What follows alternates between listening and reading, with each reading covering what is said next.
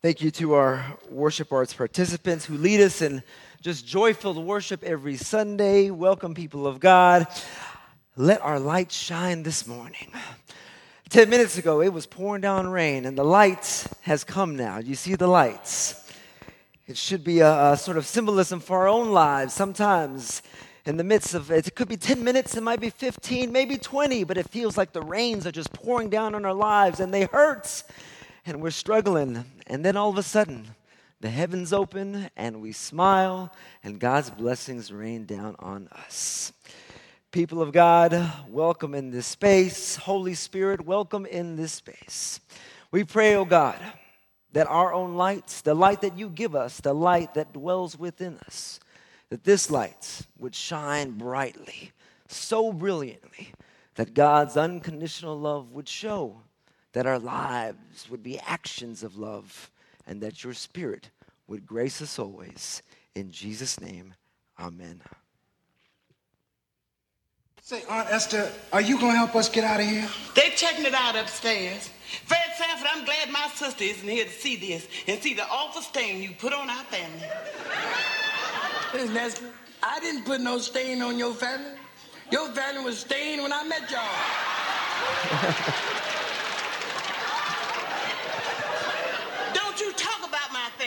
I talk about your family.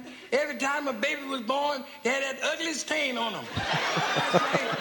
that ugly stain. Even Ajax couldn't do nothing with a stain. How dare you say something like that about my family? Why? I'm sorry if your detention has inconvenienced you, gentlemen, but we had to check out your story.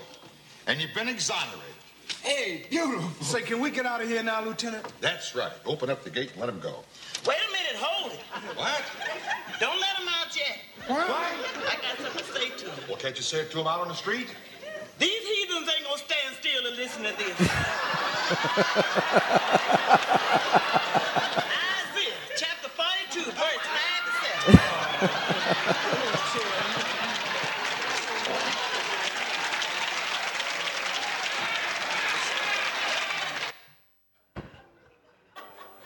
Ugly stain, says Fred Sanford.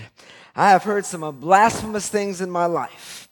People of God, I've heard, people have told me that Jesus isn't the Son, the child of God. I heard from another person that God is dead. But I never have heard in my life the most preposterous claim than the fallacy that there exists a stain that even Ajax cannot handle. As my mother would say, the devil is a liar. Now, I remember Sanford and Son.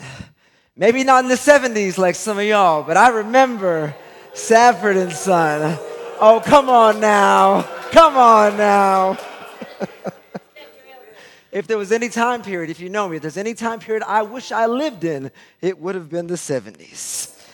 Oh, but I remember watching it with my grandfather, and I'm telling you, he did not speak much English, but he laughed all the way through it. He did watch a, a few episodes of the Spanish dubbed episodes, um, but they weren't as funny for some reason. Um, so we watched the English ones. But you all know Sanford and Son. And if you don't, go on YouTube, Nick at Nite, and watch some episodes. After the passing of his wife, Fred Sanford tries to maintain good relations with his sister in law, Aunt Esther. Now, we all have an Aunt Esther in our family, do we not?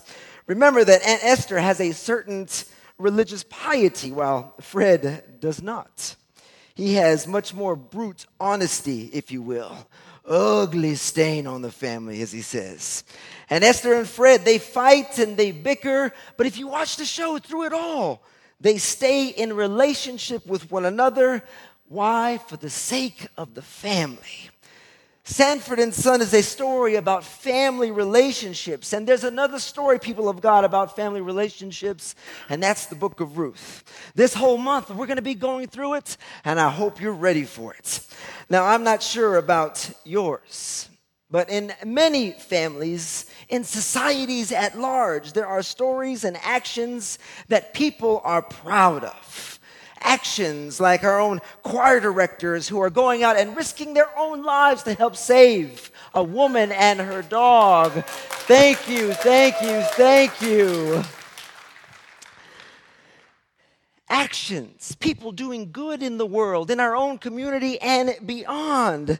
And also, people of God, there are actions that people aren't so proud of.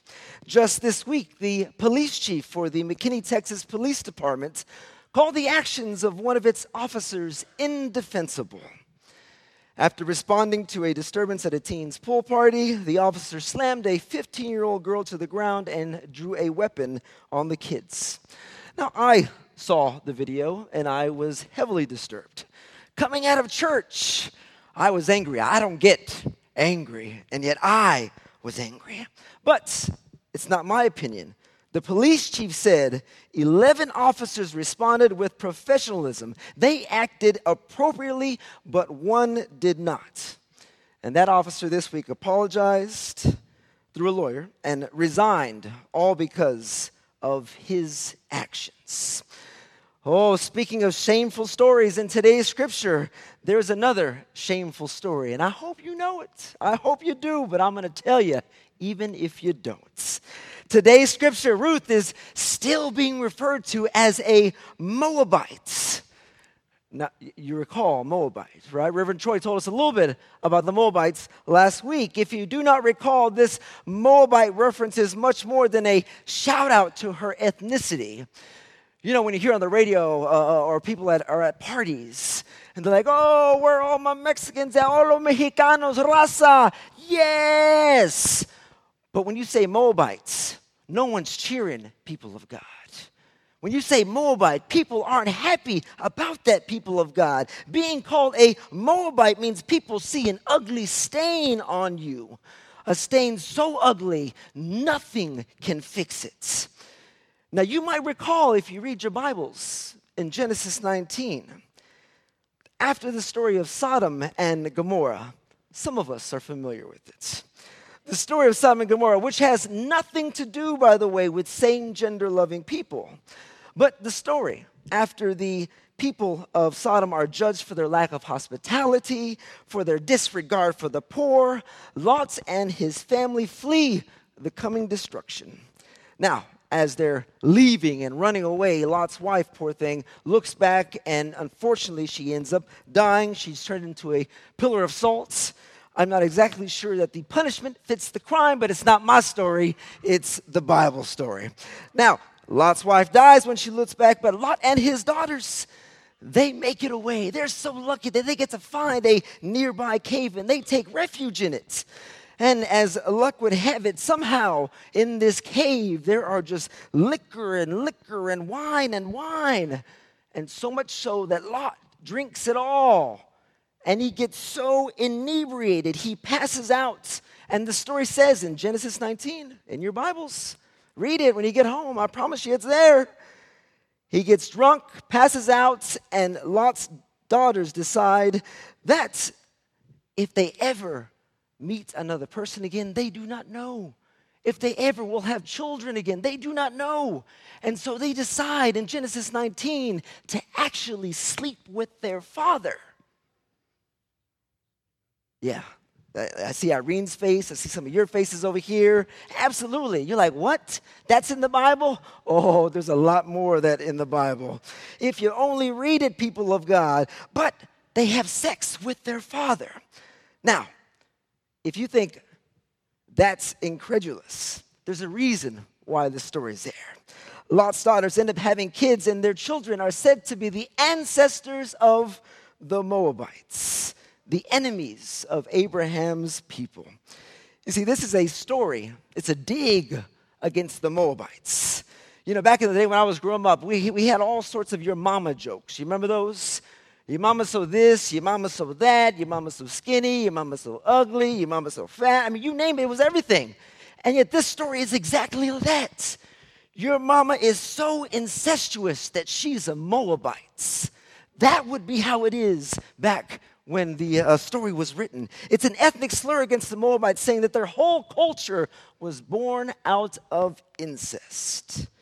Now, these enemies, these Moabites, people who hear or read the story, when they hear these words, they'll look at people like Ruth and they'll say, oh, she's the most vile kind of humanity.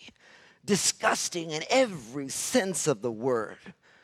One commentator said the word Moabite means someone who is not supposed to be included in the family. And this supposed vile woman from this disgusting sect of humanity, she decides in the story not to go back to Moab. You remember this from last week? She decides not to return to Moab after her partner dies. She could have, and in all reality, she really should have. That would have been the safest thing for her to do. But Ruth isn't journeying in this life for the safest routes. Ruth isn't journeying and living her life just to be secure. Ruth is committing herself to Naomi, her in laws of all people. I can hear Fred Sanford now. You big dummy. We should all realize how tough this situation is, though, for Ruth, for Naomi, for women. In a world where a woman's honor is linked to male relatives, where a woman's value is measured by the children that they actually produce. For these two women who have no husband, no children left alive, their marginalized status is only heightened to a greater extent. Others in their position, now mind you, they're usually forced into demeaning work, degrading work, dehumanizing work slave labor, sex work, anything to feed themselves and to continue to live in this world. They would have to subject themselves to situations where they might be taken advantage of, harmed by others, bodies actually violated and assaulted by men in the world. And so, for Ruth to stand by Naomi and commit to helping them both redeem and find some value at a time in their lives when everything around them is telling them, you have no value. Ruth doesn't just stand, though, she actively begins to move and take action. She goes to the fields, the story says, and she picks up whatever grains the harvesters left behind.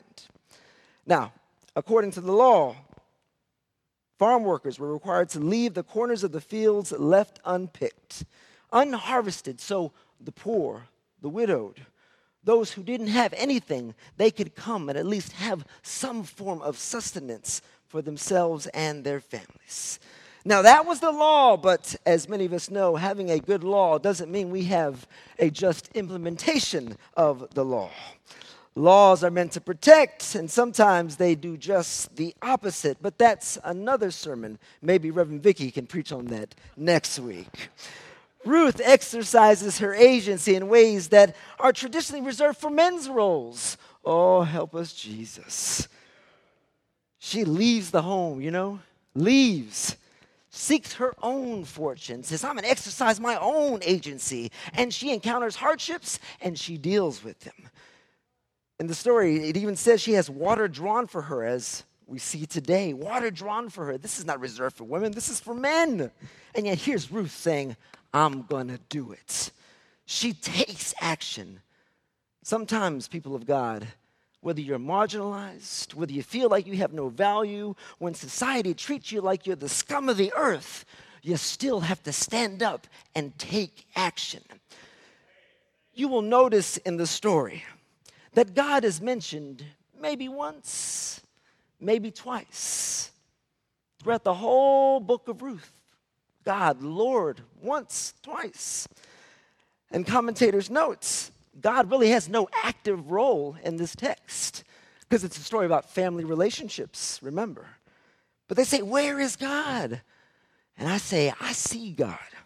Even though God is not taking an active role, even God is not taking direct action, it's the people of God who are taking direct action. It's people who are allowing God to work in them to do the action.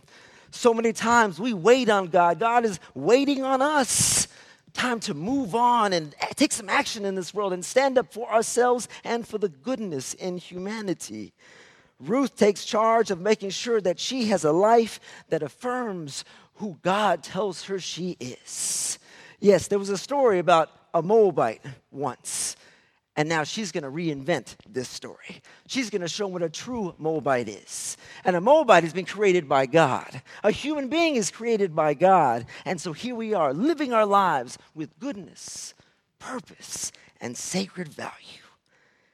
Later on in the gospel, or not gospel, the um, um, book of Ruth, Boaz finds favor, looks upon Ruth with favor. You see it in your scriptures. And you begin to see Ruth says to herself, How is it that I have found favor? Me, a foreigner, a migrant worker, a widow, someone with no children. How is it that I can find favor before this Boaz? And people of God, I wonder, I wonder, I wonder, I wonder how many of us find ourselves in similar situations where we think it's the end, where we think God has told us it's all over, when we think there is nothing more for us to do in this world, and yet somehow, some way, when the rains have cleared and the sun just shines the sun's face upon us, then we sense and we know, who am I that God has found favor upon me? Thank goodness for the blessings of God that sometimes come when we least expect them. And I pray and I hope that you are still expecting good and miracles to come in your life. There's another aspect of this story. Reverend Troy talked about it uh, uh, last week, how there were, uh, when he talked about the order of the books. Some, uh, some folks have it at the, at the beginning, some folks have it at the end, depending on the actual trajectory, the journey of uh, uh, how you want to tell the story.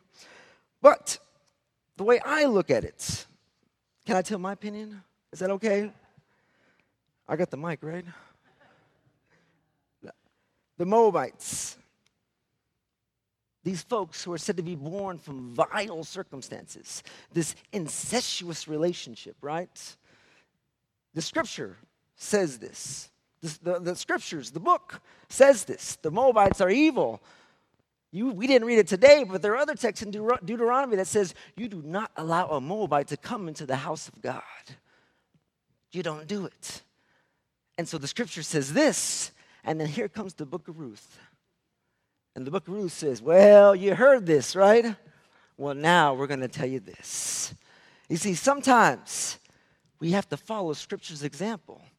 And sometimes one thing in the scripture that may not feel good, right? It's actually wrong. And you can actually say that. I don't agree with this scripture. And when you begin to say that, you begin to exercise your own agency, right? You begin to exercise the God, the spirit that is actually within you. And you begin to rethink and reimagine what a loving God is actually all about. Scripture does it, Scripture rethinks. Scripture reimagines, the people of God said, you know what? It was like this.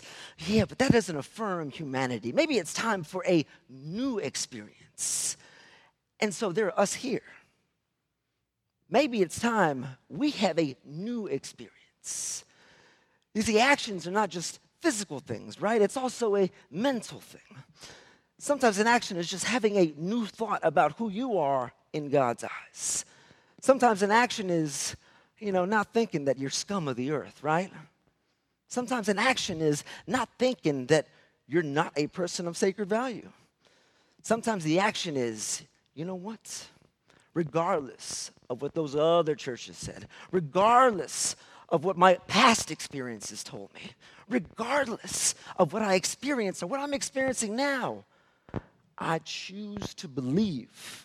I choose to live a life where God affirms and celebrates who I am at all times and in all places. Will you do it? Will you do it? You see, for some of us, it's a risky adventure, right? Jim Collins talked about that. He talked about some people, uh, uh, uh, they're risk averse. And for some of us, we might think it's, risk, uh, it's a risky thing because we're afraid of this hell that people talk about, right? Well, what if they are right? What if God does something bad to me?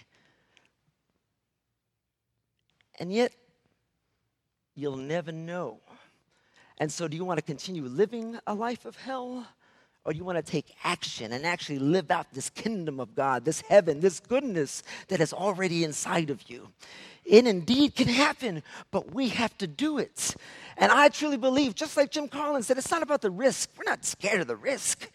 It's because we can't see what's right in front of us. It's a blank slate. It's your life to live. You have to live it. But praise God, God will always be with you if you will only take step after step. Take the paintbrush and start painting your own life and take responsibility for who you are and who you want to be.